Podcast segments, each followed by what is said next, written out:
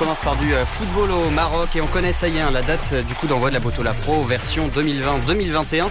La première journée Wadia elle débute le vendredi 4 décembre. بالفعل جايطون كشفت الجامعة الملكية المغربية لكرة القدم الستارة عن تاريخ انطلاق البطولة الاحترافية المغربية وحددت التاريخ في الرابع من شهر دجنبر المقبل هذا القرار يأتي في أعقاب اجتماع عقد أمس بين المكتب المديري للجامعة والعصبة الاحترافية حيث تم الاتفاق أيضا على اختتام الموسم الكروي في الثامن عشر من شهر غشت عام 2021 كما ستجرى منافسات كأس العرش في أطوارها الأخيرة متزامنة مع نهاية الموسم الكروية وسيكون بإمكان 16 ناديا التعرف على هوية منافسيها وبرنامجها اليوم في إطار قرعة الموسم الجديد التي ستدور أطوارها بداية من السابعة مساء بمركب محمد السادس لكرة القدم بالمعمورة ضواحي مدينة سلام.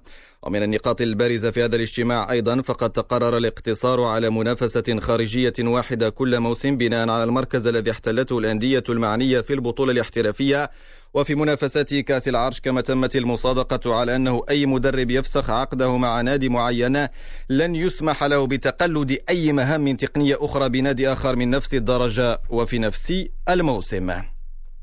في أخبار الدوليين المغاربة بعد مشاركة رفقة المنتخب المغربي تأكد رسميا إصابة الحارس الدولي المغربي لاعب إشبيليا الإسباني ياسين بونو بفيروس كورونا.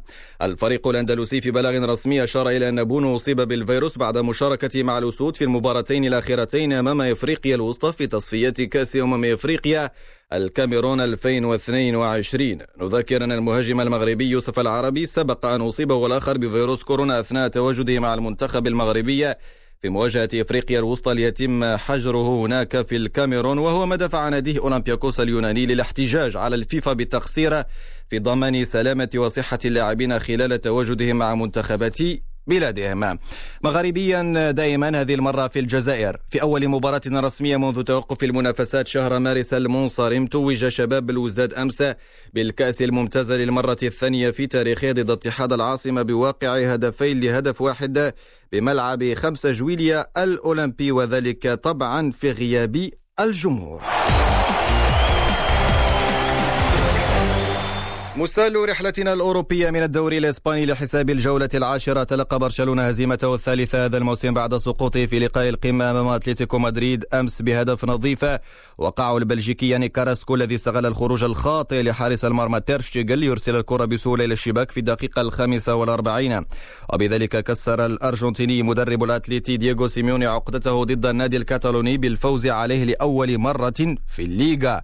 ورفع أتلتيكو مدريد رصيده إلى 20 نقطة في الصف الثاني في الليغا مقابل 10 نقاط لبرشلونة الذي يحتل الصف العاشرة من جهة ثانية واصل ريال مدريد التخبط في سلسلة النتائج السلبية كيف لا والنادي الملكي تجرع أمس تعادلا بطعم الخسارة أمام مضيفه فياريال في ملعب السيراميكا؟ وبهدف لمثله وبهذا التعادل ارتقى فياريال إلى المركز الثالث بتسع عشرة نقطة. في حين نجد ريال مدريد في الصف الرابع مؤقتا بسبعة عشرة نقطة.